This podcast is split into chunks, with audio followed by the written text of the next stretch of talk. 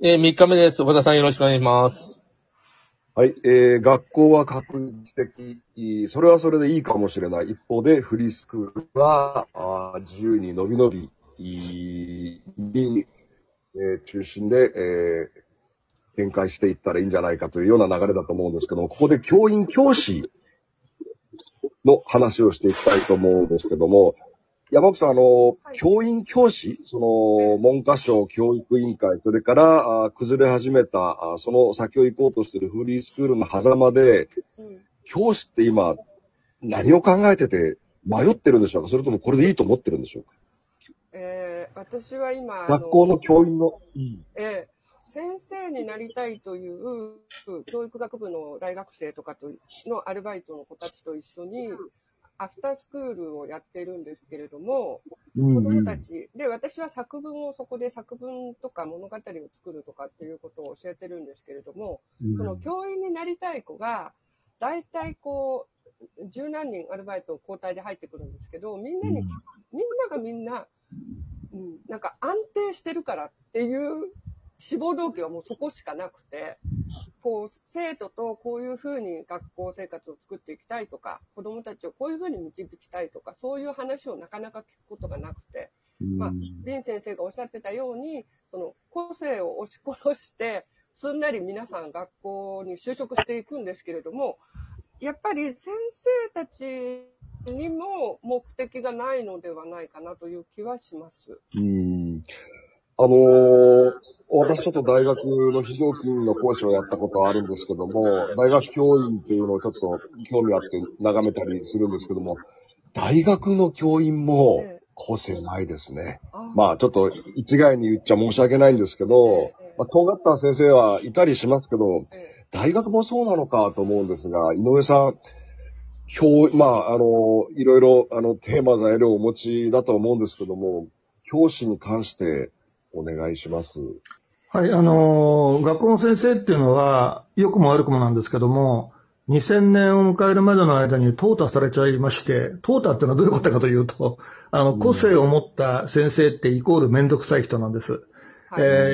個性がある先生、多様性を認める先生ってめんどくさくて、で、面白いんですよ。だから管理職から見ると、厄介なんです。で、生意気なんですね。そういう風なところから子供たちはそういうめんどくさい生意気な先生と調和をして、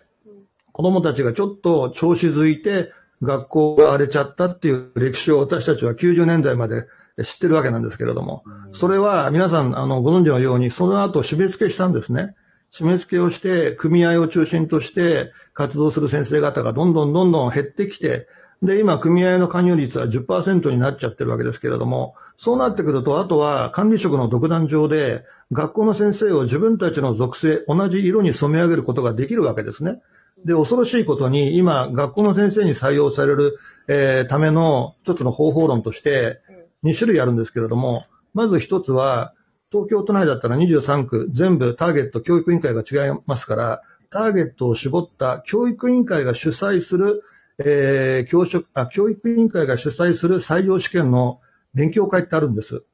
それね、一週間ぐらい出るとね、受かりやすくなるの。もう一個はね、学校の先生は、経験したことないけれども、私は大学4年間、塾で講師してましたっていうのをものすごい受かりやすいの。つまり、どっちにも当てはまるのは、マニュアルに沿ってやってきました。この私は学校現場で即戦力になりますっていうのが受かりやすいんです。その中で、今、ラジオトークに参加されてる方々はみんな、はっきり言って意見持ってますから、生意気な要素を持った人っていうのはまず通んないの。もうどんなにペーパー試験で100点取っても通んないんです。だから結論から言うと、もうそうやって出来上がった学校の先生の属性というのは、10年間ぐらい続いてますので、それはもう1ミリも動きません。だから、それで間違って入っちゃった若者は、俺違うとこに来ちゃったっていうことで、3、4年頑張ってすぐに辞めちゃうんですよ。これが現状だと僕は思ってます。バリバリめんどくさい教師だった井上先生、公立と私立もやっぱ同じなんですか？あのね、私立ってね、2種類あって、うん、私立は2種類あってね、比較的東京都内には多いんだけども、伝統的に私立の文化を守っていて、独自の教育をやろうとする私立とがありますよね。はい、もう一つは、私立って経営を考えなければいけないから、私立の中には結構その辺の理念をかなぐり捨てて、公立の定年退職をした学校長とかを天下って受け入れちゃってる私立ってあるんですよ。天下り校長を受け入れた私立っていうのはもうほぼ効率化していくんですね。だからこれはもう東京以外の地方の県ではほとんど半分くらいの私立が天下り校長を受け入れてるんですけれども、東京都内だけです。独自の教育理念でやっていける予算、財政がしっかりしてるのは。だから私立も半分ぐらいかな。そういう、理想を持ってるというふうに考えてもらっていいと思います。なんで私立は公立の天下り校長が欲しいんですか？あ、それね、私立の場合は、できたのが、一番たくさんできたのが、子供が一番多かった、昭和50年代なんですけれども、昭和50年代の時にすごい認可が緩くなったのね。認可が緩くなってできたはいいんだけど、今度、子供が減ってきた時に、当然、公立と戦わなければいけないから、戦った時に、当然私立は1回のスキャンダルでもダメなんですよ。一回何か事件を起こすと沈んじゃうんですね、募集がね。定員が集まらないの。だからそれを元公立の先生を呼ぶことによって、私立は学士課っていうところ、私立の学士課っていうところが普通はまとめるんだけれども、公立の元校長先生を呼ぶことによって教育委員会とつながることができるんです。あ、ごめんなさい、教育委員会ね。そうすると私立でありながら、公の匂いを醸し出すことによって、多少のスキャンダルだったら消してくれるの。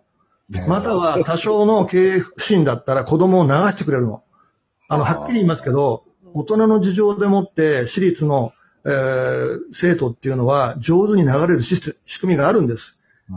学校、高校と塾と、間に入ってる先生の技で自然に定員が埋まる仕組みになってるんです。